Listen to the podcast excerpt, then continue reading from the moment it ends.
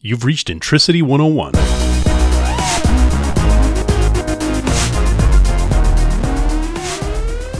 James, how you doing? I'm good. How are you? Awesome. Arcadia will be joining us. I don't know if he's uh, if he's coming on late or what, but um, excited for this. Uh, so just so everybody understands, um, and I, I, I usually have a pre-show screen, uh, but the problem is, is that was the first time we're trying it on YouTube. So there you go. Um, so, uh, so just so everybody um, knows, uh, oh, there's Arkady. So just so everybody knows who uh, who James is. Um, James, uh, can you do a little bit of an introduction, and then uh, and then we'll get into what kind of brought this about. Sure. Yeah. So uh, my name is James Anderson. I am a senior manager of sales engineering at Snowflake. I cover major accounts in New England. Um, and before I was at Snowflake, I actually worked for another consulting firm doing Snowflake implementations for for quite a few years. So I didn't been- know that. Oh yeah, been on That's been cool. on both sides of the equation at this point. You've been on both the dark side and the light side. I, I won't let you. I won't say who's dark and who's light at this point. everybody's everybody's on the same team in my mind. Yeah, That's we're right. all we're all on the same team here. That's right. um so here's here's what ended up bringing us together um uh Arkady we we had put together a uh, a data maturity uh webinar that Arkady was was hosting and james and his team said hey you know we're, we're actually really talking about this topic. And it, it sort of started this uh you know i would say a two month uh chain of emails about you know what it is to be a, a mature snowflake. Um, uh, implementation and what and, and what the stages might look like when you're going and through those stages of maturity. And and it's interesting there's there are some differences to you know what what i perceived and, and what their team perceived but i thought that would make a really good podcast and us just kind of talking about you know um, what are some of the elements that that create maturity? And i think one of the main things we did agree on is that there really is no such thing as an actual you know you're going to do this and then this and then this and then this and it's always going to appear that way for every client. It's just it's just not the reality of it right? So um so let's just start with uh where would you say james the first stage typically lands uh if, we, if we're just gonna again admitting at, up front that there's no such thing as a a, a normal uh you know everyday scenario but but you know as we look at the aggregate where does the first step usually stand Yeah, I mean, it really involves a customer's first foray into Snowflake, and and there are a couple of different types of customers who who do that. Some are very on-premise based at the time, and Mhm. and Snowflake is their first is their first real cloud purchase that they've made. They they're they- they have these huge Teradata stacks, or they or they have Mhm. you know they've been an Oracle or SAP shop for years and years and years, and they're finally getting around to hey you know it's time to time to move to the cloud time to time to think about that and you know my experience people who are very on premise focused they have their applications on premise they got their databases on premise they got they got it all and they decide you know what the safest thing for us to do is to build an analytics environment in the cloud because if it Mhm. doesn't work if it doesn't do what we want we haven't ripped up somebody's day-to-day operations we Right. built a playground we built something for people to have fun in but you know it's it's it's an investment that we're gonna we're gonna kind of try out Mhm. and so you know those customers usually you know, we bucket those we bucket all these kind of first capacity deals in, into this kind of new bucket where they're new to snowflake. They it's usually around one line of business. They've made a purchase for a particular workload type um, and and they're having some fun right? And Mhm. and the the other side of that is a super cloud friendly company who's been in the cloud been in aws azure gcp for for years and years and years and years and years um, but have finally decided you know what? I think snowflake is, a, is going to needs to be a core component to our overall sort of cloud infrastructure and it's going to bring a lot of value. Uh, so there's two sides. way- there's there's either one that's like totally new to the cloud or there's one that's really cloud centric but you know wants the a better experience Yeah, and either way, we we bucket those as new customers because they are new to Snowflake, and and Snowflake is an incredibly simple to use platform. right? Anybody can go to snowflake.com and spin up a trial account today. Um, you know, you'll get $400 in, in, free credits and you can go play around with Snowflake uh, immediately. Mm-hmm. And, and, you know, I, I like in Snowflake, I like to use this analogy. I don't know if you ever played the, the board game Othello. Sure. Um, no, I haven't. Arcadia, well, Arcadia knows Arcadia knows what I'm talking about. Yes. And and you know, right there on the box it says simple to learn, lifetime to master.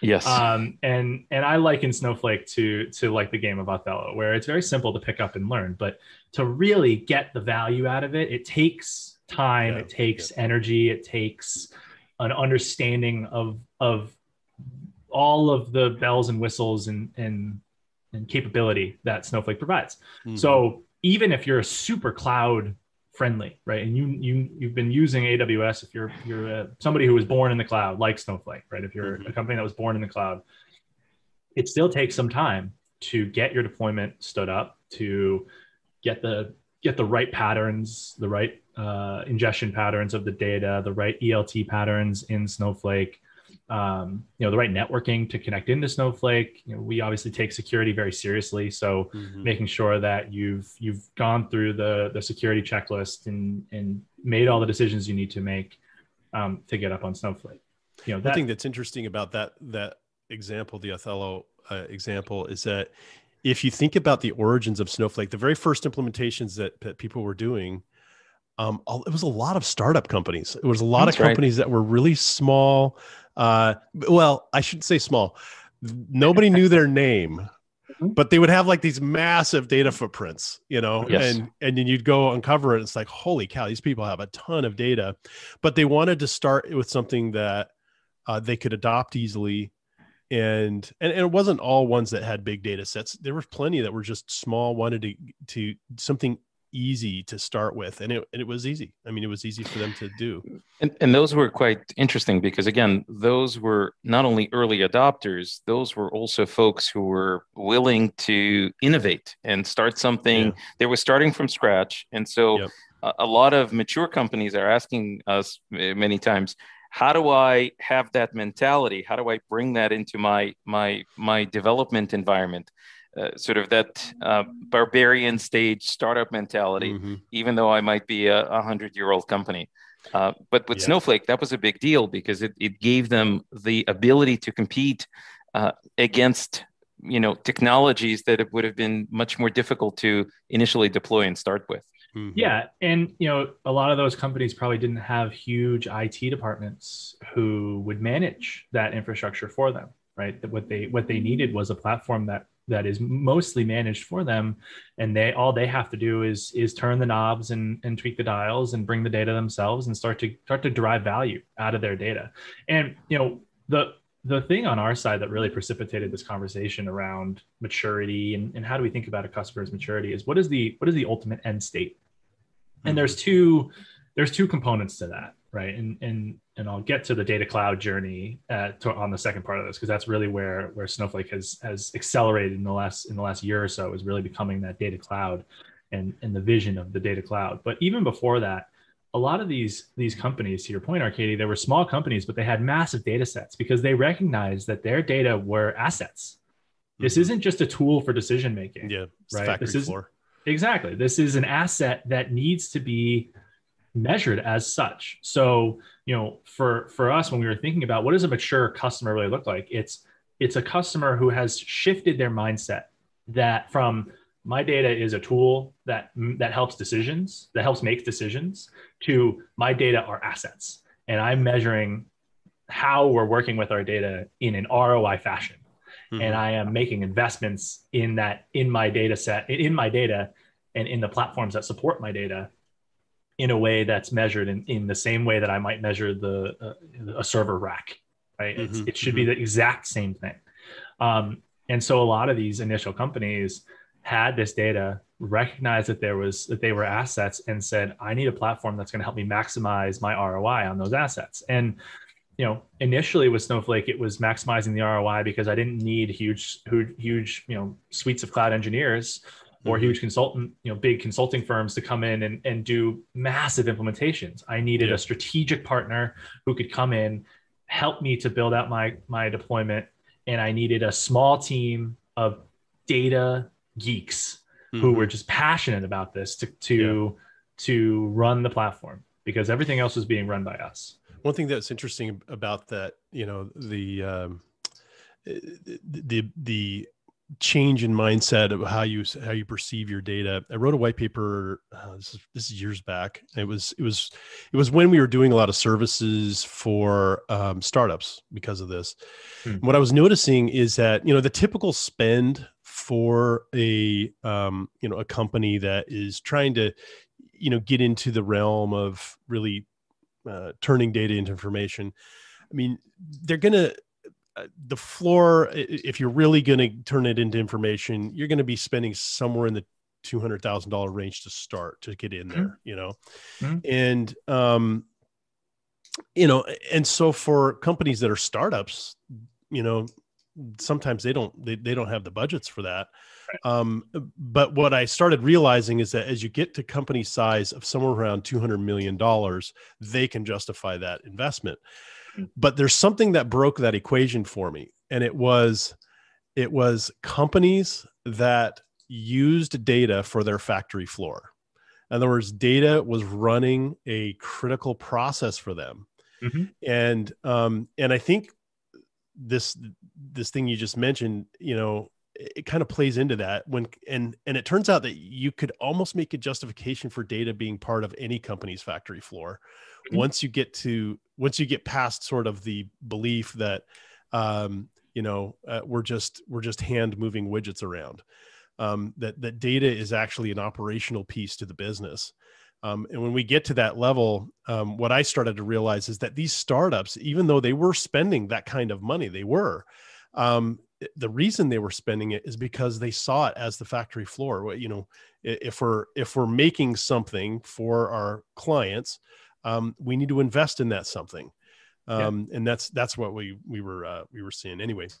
Yeah, no, it's it's a hundred percent the case, and and even even now, right? We have new customers that come on board every day, um, big, small. You know, with some of the biggest companies in the world are are, Mhm. are sitting in that new bucket um, because they've they've realized that they that Snowflake is is providing a lot of value to them, right? And Mhm. and and we've shifted as a company and as a platform away from just hey this is a great place to store your data and process your data and work with your data to we've created a data network and a data Yeah. cloud that you know you can see it over my shoulder here on this this side Mhm. on this uh, on this lovely visual right this is this is our sort of the visual of our data cloud and the and the Mhm. nodes that happens between different companies and different platforms and there are companies who Mhm. have who have who have invested a huge amount in putting their data out on the marketplace because that's now a revenue stream Right. and so so new customers are coming on board to be enabled in the data cloud, right? So the business Right. value that, that we really see for those companies is okay, you've got on board and this marketplace is instantly unlocked for you. Right. There's there's Mhm, hundreds and hundreds of data sets that exist out in the data marketplace today. Um, yeah and this was that- part of the, the the quandary that we had in putting this list together is because you because one of our steps is the use of this this you know data cloud but we've seen people join and start using it like right out of the gate Exactly. Yeah, and and people and it is a to be fair on the sales side, it's a phenomenal selling tool for us. It right? It- it's it's a it's such an easy way to get somebody to at least get their feet wet. Right. We have a we have a big a big customer here in in New England who, you know, their first foray was because the COVID nineteen the Starschema COVID nineteen data set was out mm-hmm. there, and they said, you know what, that's a that's a data set that's important to us. Um, and we need to we're gonna do a small a small sort of pilot deal to to play around with that data right and that's how we got in Mhm. the door and Yeah. and and so it's a really great wedge piece but you're you're only you're only at the tip of the iceberg right Yeah, and, yeah. and that's and so you're great you're enabled in the data cloud but I, but but really at the at the end what we call sort of the final phase and i'm, I'm going to go through all the phases i promise but Yeah. you know the final phase is is we call it the modernizing phase and and really the business value is that you've gone through a digital transformation and you've realized the value of the data cloud you've gotten to that data cloud realization um, uh, phase because not only are you taking in data sets, but you are actively participating at that point in sharing data with your partners, with your Mhm. customers. Um, you might have data published out on the marketplace yourself. You might have generated new revenue streams that you didn't even know existed all the way back at at sort of that new phase. Mhm. And and I, I I bring up the end because I think the next step after new is what we call organizing. And really what that is is okay, we, we've gotten our feet wet. We've, we've we've brought on a couple of workloads, maybe, you know, we've got something into production. How do we how do we organize ourselves around Snowflake as an organization? Right? How do we Mhm. how do we think about you know expanding or expanding the usage of snowflake outside of this line of business that may have made the purchase of snowflake initially Right. and and and moved out to other places how do we organize our thoughts around how snowflake is being used how do we organize our coe model and our enablement model around that and and you know this is where the value of of a partner is so important because you know companies like intricity are, are bringing data strategy Mhm. um, capabilities to the table that you know my sales engineers aren't necessarily bringing. Um, and, yeah, and, it, and it- one thing putting that, helps with one thing that helps us too is is you start when you because one of the things that the, the snowflake has is it's the scale is very broad. I mean, it's Mhm. so broad, and so what you start to realize is that you need to sort of organize the use cases in in ways that are meaningful to the business and that fit the data use case too like Yeah. you know you need you need a place for the data to reside where it's not too where there's not too much logic written against it so that it it constrains say someone wanting to do lab work a data science type um, but then at the same time you do need there is such thing as information you Mhm. know there is such thing as a customer and a product and a you know fill in the blank Mhm. and that stuff does need some conformity and and business people shouldn't have to rebuild that logic every single time they want to do a query Yep. um and so what you start to see is the need to, to design this framework um, that talks about this organization and, and conformity we call it the data fabric or the data factory, but both of you raised a, a, critic, couple of critically important points to to the data cloud and sort of the ability to recognize that you can do you can pick up a data share. You you talked James about COVID data and the customer Mhm. being able to use that. Think about the alternative because I think we talk about sort of the magic of this, but the alternative would be inertia. It would be maybe I can't start this project because how do I get this data? How do I bring it in? How do I transform it? How do I load it? There is a whole project just to get the raw materials in the door before you could start manufacturing those widgets or those analytics Mhm, that you'd like mhm. to manufacture. The other side that I think both of you touched on that's that's critically important is I, I can't think of a, a single customer where the question of what do we do first? How do we start? What's the first thing that we do? Which subject area, which business domain do we focus on? And, and Jared, I, I've brought up the Cat Herders Toolkit uh, a bunch of times to, to customers because it's difficult sometimes because you know there are folks they're driving they're on the road they're driving but they don't necessarily know the destination they're going Yeah, into yeah and what passengers they need to pick up along the way yeah. And one difference, um, uh, James, that that I have uh, from from uh, the way you guys organize it is that um, I, I seem to have like new to cloud as sort of its own distinct step, but um, but I actually separate out the migration phase as its own step because Yeah. we see those as such uh, such milestone projects for some of these companies to actually migrate at least what they've got in terms of logic, right? So Mhm. um, this this concept of turning data into you know f- fabricating it back into information um, which which needs to be done as part of organizing. Um, a, a lot of organizations have already done that work. They've done, put a dumped a ton of money in some in some cases 20 years worth of logic uh, into the the existing architectures that they have and they Mhm. they realize that snowflake is going to be a better place to be. And so those projects are it- it's a it, there's an entire industry that's been built literally over the last three years around this just this Oh yeah. Oh yeah. um, hundred it's percent. amazing and and you know So- i came coming from the professional services side every all we wanted to do was hey we want to get these migration projects because that is Yeah. a big meaty project right and Yeah. that's and it's important and what I'll say now that I'm on the Snowflake side is that uh, yes, migrations are critically important. Yeah. And and I understand why it's an entire bucket in itself in in what you're looking at, Jared. Yeah, yeah. Why we don't look at it is because Mm-hmm. because if companies can get stuck in a migration, Yeah, yeah. an ineffective migration is a is a killer for your progression through your maturity right if you Yeah. if you get stuck in a in a huge migration.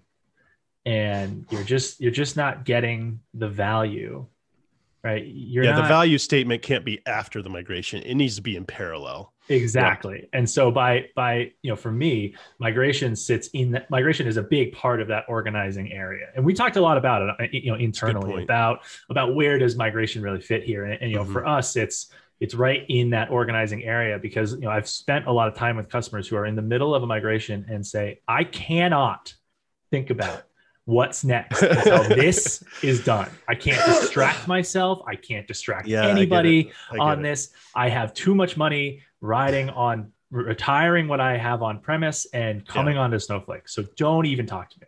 Yeah. What what that says to us is okay. We need to now organize ourselves as a sales Mhm, team or an mhm. account team, right? We need to get ourselves organized around once this is finished.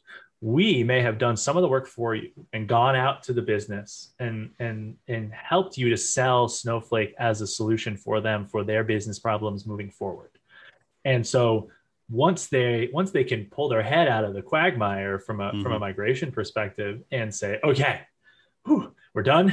Now what? Yeah. We say, Yeah. well, let us tell Right. you all of the, here's the backlog, right? And let's let's do Yeah. some of that organizing for you.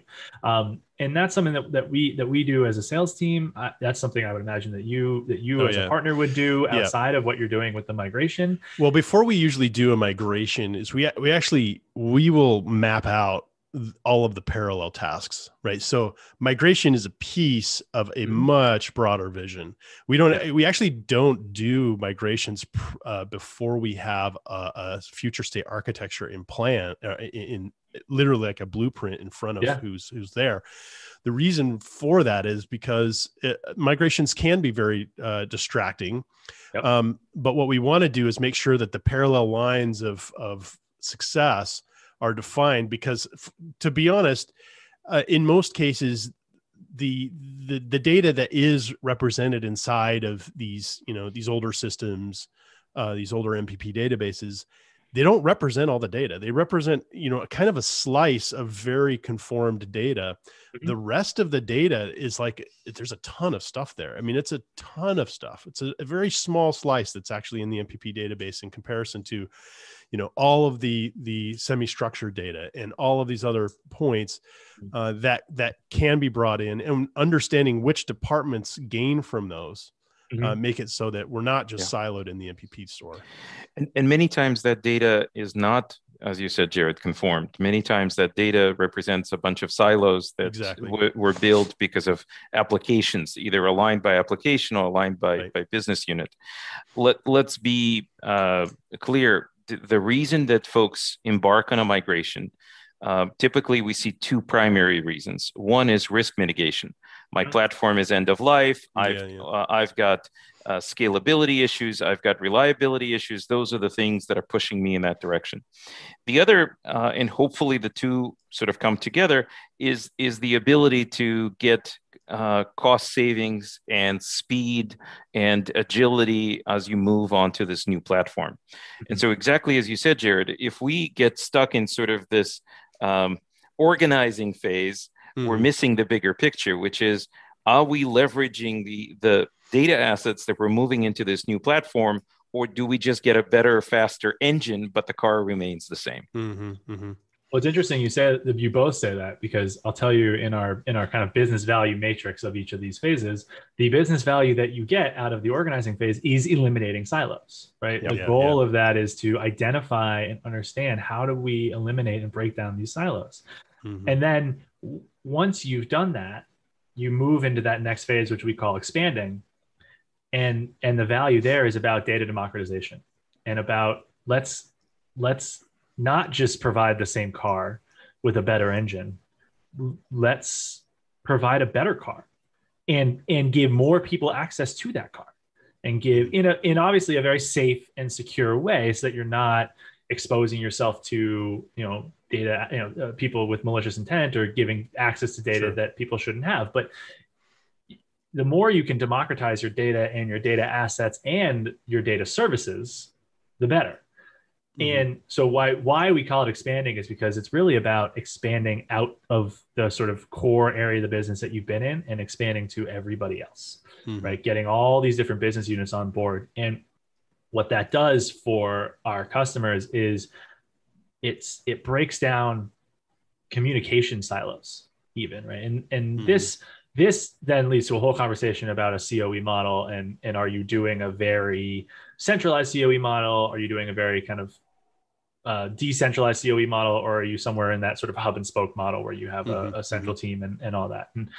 but you know at the end of the day if if the marketing team is doing this one type of model on customer information and the sales team is building a model on customer information that fundamentally does the same thing but there's no Yeah, yeah. communication between those two teams it's going to take each of them six months or whatever it is to build those models themselves and then all of a sudden they're going to be like oh wait between the the, two thing. of us we, we did the same thing what are Yeah. we doing here Uh, we could have been working on something different over here so you're not only democratizing the data you're democratizing the data services and you're democratizing what what type of data is available and democratizing the, the usage of that data um, as a whole and at that point establishing that coe model becomes super critical for Yeah. us and and for our customers because if you don't have a, a, a good and i'm going to say the word that's the third rail of data consulting. You don't have good governance on top of this platform you're I, I never would i never even touched governance projects. It just wasn't it just wasn't it just wasn't for Uh, me yeah, I hear you. but if you don't have that if you haven't built a good governance system from a coe perspective on top of your snowflake deployment it's going to be really difficult to actually get a cohesive plan and strategy across the board I like that uh, mostly because, and you know, in, in our world, um, that sort of comes part and parcel of consolidating, and um, Conforming. gotta, yeah, Yeah. conforming. You've got to conform the modeling uh, and the and the planning, the dimensionality of the data. You have to conform this stuff. You don't want everybody duplicating the same work over and over and over again. And so there's there's a there's a method to that madness, um, and it, it does involve getting in meetings. Um, and and it's not actually if you have the right person running those meetings, it can go really well, like incredibly well.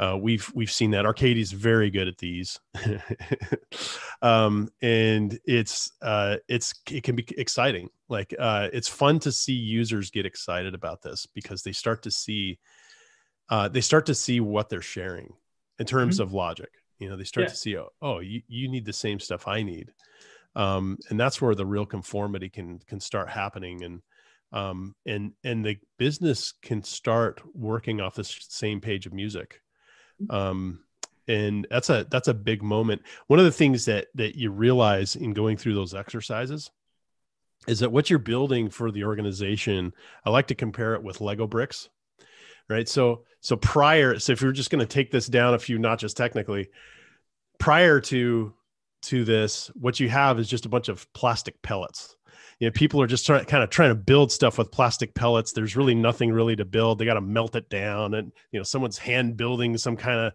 dragon or something or car and they have to it's all a lot of work right? Just like just like you know uh, any kind of organization that you know is gathering from raw data and trying to build some kind of an analysis it's a ton of work. What we're trying to do is build lego bricks. We're trying to build logical components that say you know hey this is this is a, a, customer and and this these are all the the elements that make up a customer and hey if you want to stack these bricks on top of each other to make a car you can break a car. If you want to make a dragon you can make a dragon. It's the same lego bricks. You're not having to change the lego bricks. Those are the same. Um and uh you know I've, I've had people tell me oh man that that that really solidified you know that you guys aren't trying to build some like disparate piece of logic for us these are just reusable components you know But I also think there is a lot to be said for the concept of COE. And again, yeah, totally. that, that phrase comes in simplifying complexity. I think a lot of times governance is a carrot and a stick type of a mentality versus something that's really practical, something that people can can do. Uh, you, you, know, it's like the third rail. Don't touch the third rail. But in this yeah. case, we want governance to be something that everybody feels joyful to participate in, not yet another meeting on their calendar. I when we when we did the webinar, I I, I talked about the story with when I was um, fortunate to to be part of the um, in at, at Nestle headquarters. We were together with Nestle and Nike, and I was part of uh, Rolls Royce delegation. And three totally different organizations that were part of very different cultures, very different practices, all trying to get to nirvana. And this is many years ago the idea was that they were in different places within their journey and their COEs were different because mm-hmm. their journey was in a different place. And, and so this idea of how do we build up the COE and what skills do we have and what are the components of it, uh, you know, Snowflake is I, I draw it sometimes as the nucleus of, of the reference of the of the COE but there there's a data science workbench on the right and there's bi tools the left and the right sort of the yin and the yang of of, of data governance and, and center of excellence well, yeah, I actually I, like that a lot. Uh, it's got my it's got my wheels turning on like how can COE like you know really get into that snowflake world. I love it. Well, I think it's it's really important to understand as an organization the type of COE that you can support right? Mm-hmm. Some organizations have built a centralized data team that is just that is is there to service the business. Right? My, my very first job out of college, I was a I was a BI analyst at a small um, digital marketing firm, and all requests for data, all requests for reporting, all that came through us. And you know, we would basically write the queries and put it out in this sort of pre-built query SQL injection engine that would then spit out a tabular report, which was just awful. But it was like the you know that was the that was the service that we provided, and we each kind of covered our own areas of the business, and we developed relationships. And so you know that's a very centralized COE type model where where I own the data, I own I own the platform, I own the the tools, and you send your request to me, and I'll do that. Right, completely valid COE model right? Yeah, and then there's the ticket based. Yeah, exactly. And then there's the far side, which is every line of business has their own IT section. Every line of business makes their own IT decisions. Every line of business holds their own kind of fiefdom. And there's not and and that's about there's no there's nothing in the center. It's all just kind of their own their own universe. And also completely valid for massive, massive companies like you know that have their own huge lines of you know, I think about like companies like GE, where like GE Healthcare has their own IT organization versus yeah, GE yeah. Aviation. Like those are two very different lines of business, and so you know, super decentralized, and and that's okay. But I'm a huge fan of the hub and spoke, which is you know the that sort of small team at the center who owns the platform and the tools and the patterns. Mm-hmm. And all the lines of business have their own little their own little fiefdoms in terms of the data itself. And building and then creating that communication avenue between the sort of centralized team and the and the different lines of business and b- between the lines of business with each other becomes way a much faster way for for advances to be made in an organization because now yeah. now you're not reliant on a central system to deal to get all the data in to you know to get in line and wait for me to deal with your request you're not you know in a centralized way and you're not duplicating work across all lines of business in a super mm-hmm. decentralized way now you've now this central team has has built the built the, we like to use the apartment building method uh, metaphor, right? We built the apartment building for you. You move whatever the hell you want into your apartment building. Yeah. You want you want uh you know a 65 inch flat screen, bring it in, right? You want a mm-hmm. you want a mm-hmm. tiny tiny tiny TV, bring it in. We don't care. You, you do what you want with your right. apartment. But we've built this this structure in this community where now you guys can all have these conversations. So you know that's but so you've provided the shared yeah you've provided the shared services you've provided the water the electrical and all, all those other things. Exactly. I, I think i think that's critical because that hub and spoke model allows you to centralize those things that need to be centralized like security and cicd policies and various things that deal with data engineering approaches but you're not the only team that's doing the data engineering. You're following a template. You're following the methodology that's been established by a team that's tested these methodologies and continues to refine them based on what the spokes are bringing back. Mm-hmm. Exactly, mm-hmm. and the spokes can the spokes can say, "Hey, we we went out and thought that Talend was a great tool, right? We really liked it, um, and and and this is the patterns that we that we brought in by using Talend." The central team can say, yeah, that's great. Let's bring right. it in. Let's let's put it in as part of the assets in terms of ingestion. Let's make it an approved tool in the toolkit. Other parts of the business, all yours, right? And you know, standardizing those patterns, those usage patterns becomes helps a customer on this on their Snowflake journey to really accelerate at that point. Because and, and now, that's one of the things. Well, I was good. Go ahead. Sorry. No, I was saying now now you're not now you're not redoing the work right now you're yeah. you're you're learning from other people's mistakes and you're learning from other people's other people's final sort of uh, successes as well. And that's one of the things that we've really come to appreciate on the um, on the Snowflake end is that you know prior to that you'd see this message of hey, centralization you can centralize you can centralize but you really couldn't i mean you couldn't even query some of these systems uh, prior to snowflake we can actually query you know an, an an an incredible amount of data in Snowflake. And because of that, it gives us the capacity to really open the pipeline to a whole bunch of different kinds of use cases because we don't, we don't, um, you know, we don't have, uh, you know, any, any big limitations in front of us in terms of adopting a new department or what have you. The data, the data itself is very, very scalable. Yeah, and it's interesting. It's interesting to say that because one of the other value that we've talked a lot about is the ability to build out a data mesh right? Your ability to create individual nodes for, you know, maybe there's regulatory reasons why your team in Europe can't send the data, can't, you know, load that data into a data lake in the US. So you've always had to keep it separate and there's never been any communication between that. But now in Snowflake, you can create a data mesh where there's a node in, in, the, in the EU where that data is there. And, and if you need to replicate certain pieces of it over to the US, you can do that very easily. And, mm-hmm. and, and you've, you've made it that you you can you can centralize without centralizing right? Yeah. That's, right. that's the key. I, I think the other big piece of maturity has to do with skills and we've talked about it certainly to, together. I, I think the, the the challenge in the marketplace as as folks are going through the and exiting the hadoop uh, promise and exiting um, uh, the promise of some of the other technologies that are currently uh, darlings of the industry there is a big challenge in the marketplace with skills and skilling uh, resources and being able to leverage the tools that are now becoming available. And so, while there are things on the data science side, this data mesh and this data cloud capability, the skills required to operate this data cloud are critically important. And so, many organizations realize that they're missing six or seven different skills. And when coming to Snowflake, realize that all I need is a single skill. I need to be able to know SQL.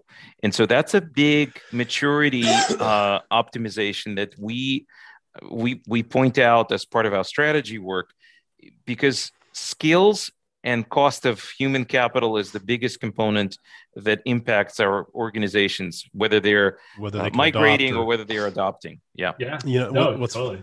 it's funny we we were doing a um a workshop and at the time Arkady was uh, showing uh, you know showing how how snowflake processes data and whatnot.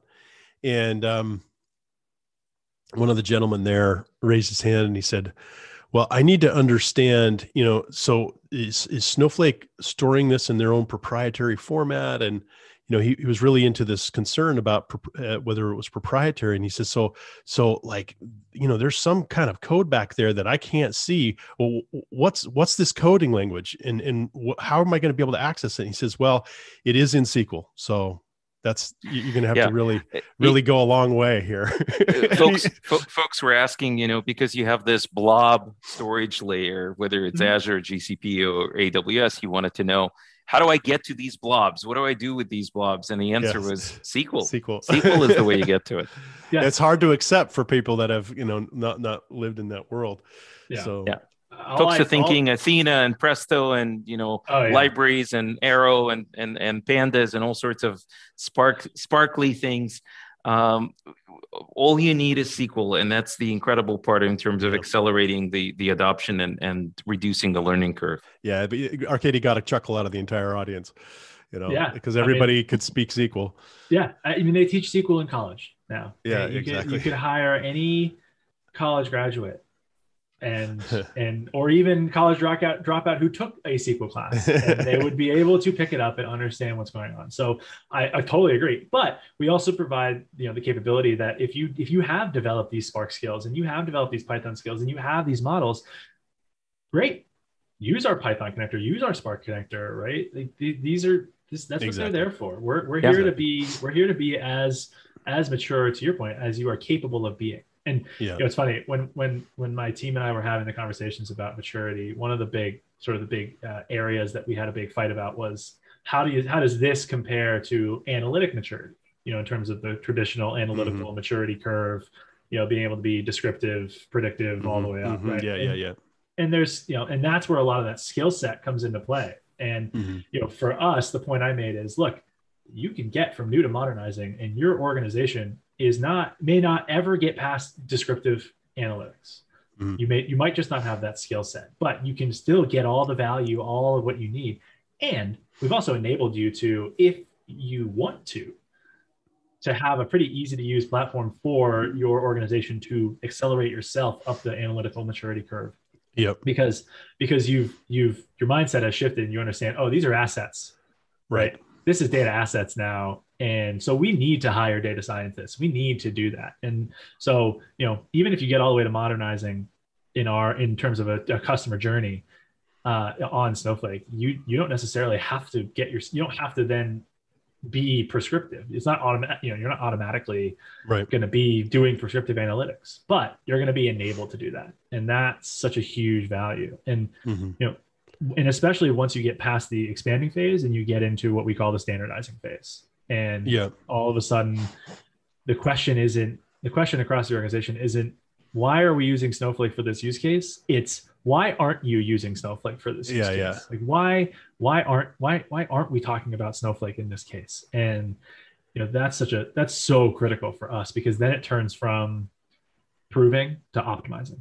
And Right, and we right. want to we want to optimize what you're doing. And and we want to optimize not only your your performance on snowflake but we also want to optimize your your usage of the data cloud and your organization right? We want to Mhm. optimize how you're doing all those things. And so and at that Yeah, and- point you're you're publishing and, consuming assets right? You're, Right. doing all of that. Yeah, and I and and when we were talking about this, I ended up skipping that phase mostly because I could feel that that was that was more of the organization's own realization, and, I was trying to get to like, all right, what are from total consultant's perspective, right? Like, what do we got to do technically to get this to happen? You know, um, and and uh, obviously, in fact, especially this conversation on the COE stuff, I think there's some really interesting points there that I'm gonna I'm Mhm. gonna pick Arkady's ear on afterwards. Yeah. But um, but I'm seeing, you know, if you can if you can do something as part of the COE to impact that mentality, you know, to really get people to start, you know, to stop thinking about their previous world of data islands everywhere, um, and and really start thinking about, um, you know, we have we we have a a data platform, um, and it and it works. It's scalable. We can we can query the heck out of it. We know how to manage it. It's it's a it's a standard that's not difficult to adopt. Um, so why aren't we using it? You know, um, so I, I can see the value of it, especially with the COE setup. especially as we talk about COE, I think one of the critical things to also uh, touch on is the fact that many organizations are going through a process re-engineering journeys, uh, whether it's Six Sigma or adopting Lean. Those practices are being adopted at the executive layer, and the conversations around data cloud are sometimes happening within the IT layer. And I think that's a big disconnect from a maturity perspective because the the fl- the fact that there is Snowflake as part of this conversation, the fact that you have a data cloud is part of your enterprise maturity. It's part of your enterprise, not just the architecture, not just the IT centric ITIL type type discussions, but it's part of your, it changes your ability to go to market. It changes your ability to be agile. It changes your ability to be effective. It changes your cost structure. So mm-hmm. these conversations and folks who are, eh, you know, participating live or listening to the recording of this, most of them are in the IT and IT management role and are having a difficult time communicating to the executive team how this impacts organizational maturity. Mm-hmm. Because I think all of our conversations, and I want to make sure that everybody understands this, have been around organizational maturity, not just how do you mature because you've got uh, one technology versus another. Right. Mm-hmm. Yeah, and and our ability to influence that is how we do our jobs best, and our ability to get at that executive layer and get them to understand what what does the data cloud mean for you as an enterprise and you know the, the the the, key component of this is there are some organizations who just are not going to share their data period mm-hmm. right, right? There, there, there might be regulatory reasons it might just not be that interesting of data that they know that just they're not going to get any return on it mm-hmm. but you know, for for me, we talked, you know, we t- we talk about data as an asset and and the data cloud, and you know, I like to call it the data economy. Right? We've built this mm-hmm. data economy within Snowflake, and it's a macro economy. Right? It's a global. Yeah. It's a global company to company complete macro economy. You could you could almost study it in a in a macroeconomics class. Mm-hmm. But an organization who is is not going to be part of the macroeconomy for any number of reasons, they could absolutely still get a hell of a lot of value of the data economy, but it's their own microeconomy, right? They, an organization may have built a data microeconomy using, uh, you know, a private data exchange or just a, a strong governance tool, and and something you know trading assets and trading services across lines of business is going to drive value for an enterprise and so building out your own you know insert company name here, Data Cloud, right? You know, you've you're you're already realizing the, the vision, and you've and you're already going through that transformation. And so, so James, I have a, a product uh, enhancement that that you've you, just you've thought of just now without even expressing it in in Go in, for it. in such terms, and that is take what you have on the the, the marketplace, yeah. and make a private version of it that that customers can own and manage and and curate and you, know. you should all you should all tune in to the, uh, to the snowflake to the snowflake summit. okay. Registration registration is right here. Please, all right, uh, all right, yeah, we'll we'll be there. Feel free to register, and uh, you might you might be surprised at what you hear. Uh, I'm impressed you figured out what side of the screen it's on. yeah, that, that, don't get me awesome. wrong. I've been I've been pointing at this for a couple of weeks. okay, okay. So I know exactly which arm where I'm supposed to be. But that's um, that's actually the, the as far as the next stage I have on mine is just the enrichment stage stage, being able to go, uh, of course, in this case, externally, um, mm-hmm. but at least in my description of the stage, is being able to go externally and acquire these data sets um, that other companies have provided. Um, I call it the enrichment stage, but it's um, you know we we have one of our customers that that has used the COVID nineteen set as well. Mm-hmm. And one thing that's interesting about that, you you most people when they think about some kind of a data sharing uh, or data exchange scenario they think of it as like this long term you know, like for 10 years they're going to be exchanging data. Yeah. But what makes the exchange so compelling is that it doesn't have to be that. You could have a very tactical need for a piece of data that's that's shared out on the marketplace and the duration to onboard that um, is uh, I'll give well I'll, I'll tell you what what uh, she told me this one of our customers. She said the first time that we would go look at the COVID 19 set um, I sent an email out to one of my colleagues and I said hey I, um, you know take a look at this see what it would take to bring it in um, and uh, you know how, how much how much work effort is involved here. And um, and she was expecting to get an email like the following week on on the progress and she got an email back in 45 minutes saying well it's it's the data sets here here's the connection. And she was like blown away. She's like it really is that simple to to and she said the only reason it took 45 minutes because it's the first time she'd ever done it. She said yeah. had had she been doing it multiple times we'd probably have connected she says i would have just connected to it myself. Yeah. You know it's it's yeah. not that difficult. So Uh, that, and and we're working with a number of providers who have API endpoints and RESTful API endpoints, yeah. and that data set is is difficult to get to for doing analytics because you're sort of one one API lookup at a time and wrapping that and making that available through the Snowflake data share. And, and again, it could be a private share or it could be a public share. Um, but the, the time to market is dramatically different. Yeah. And again, that's the those are the expectations that need to change in in in the and and as the maturity curve and adoption curve changes as well.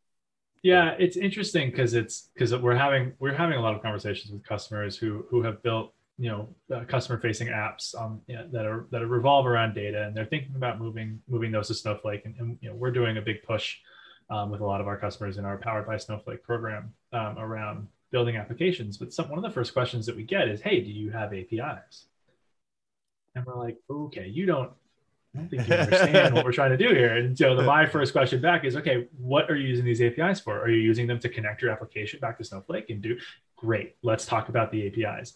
Are you making them available to your customers to then get at data? Well, let's have a conversation about data sharing, data and sharing. what and and and reader accounts, right? You know, they might say, oh, well, our customers aren't necessarily Snowflake customers, and the answer is okay. Okay. Give a reader account. Yeah. No, right. no problem. Yeah, you can make a reader account, and it's the same. They can, and that you pay for the consumption. You can charge it back to the customer. You can do whatever you want. Um, and and you know, getting them to think about that is is really when you've when you've hit that modernizing. Right? And how amazing it is to, to allow them to just issue SQL queries, not not some you know like ethereal third party app layer just just yeah. a sql query bam you know, that's, that's but, huge. But there are some, there's definitely some use cases where we've sure. got uh, mobile or real time API yep. uh, access that's required.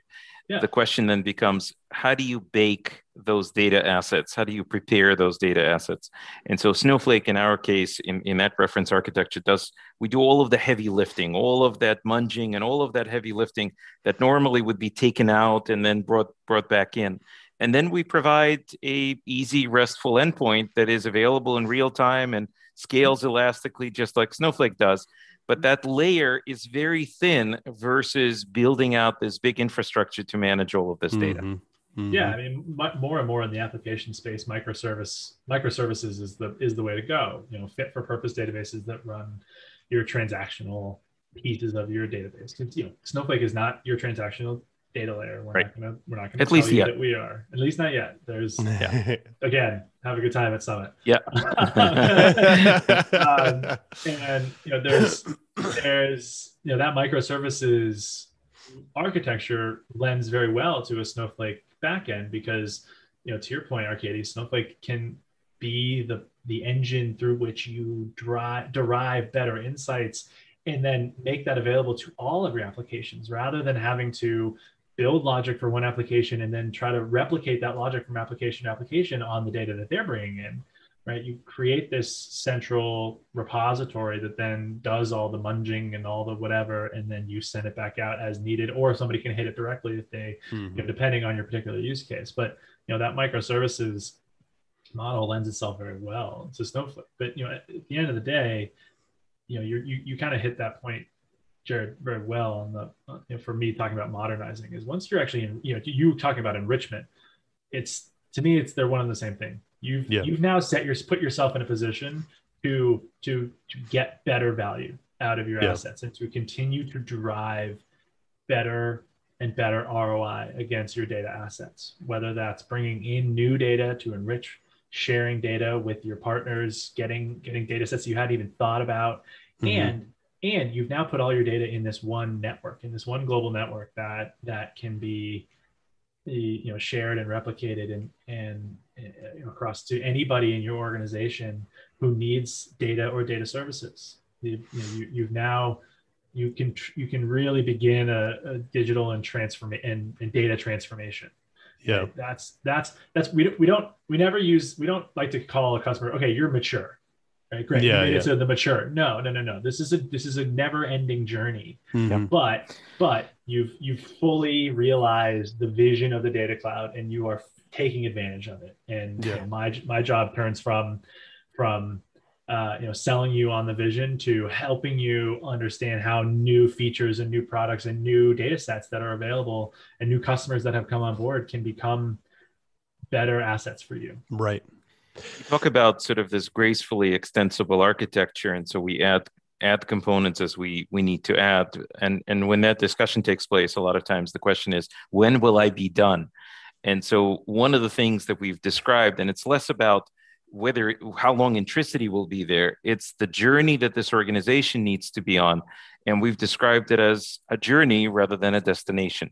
Because again maturity is you will continuously improve your processes you'll continuously improve your products you'll continuously improve those things that make you unique.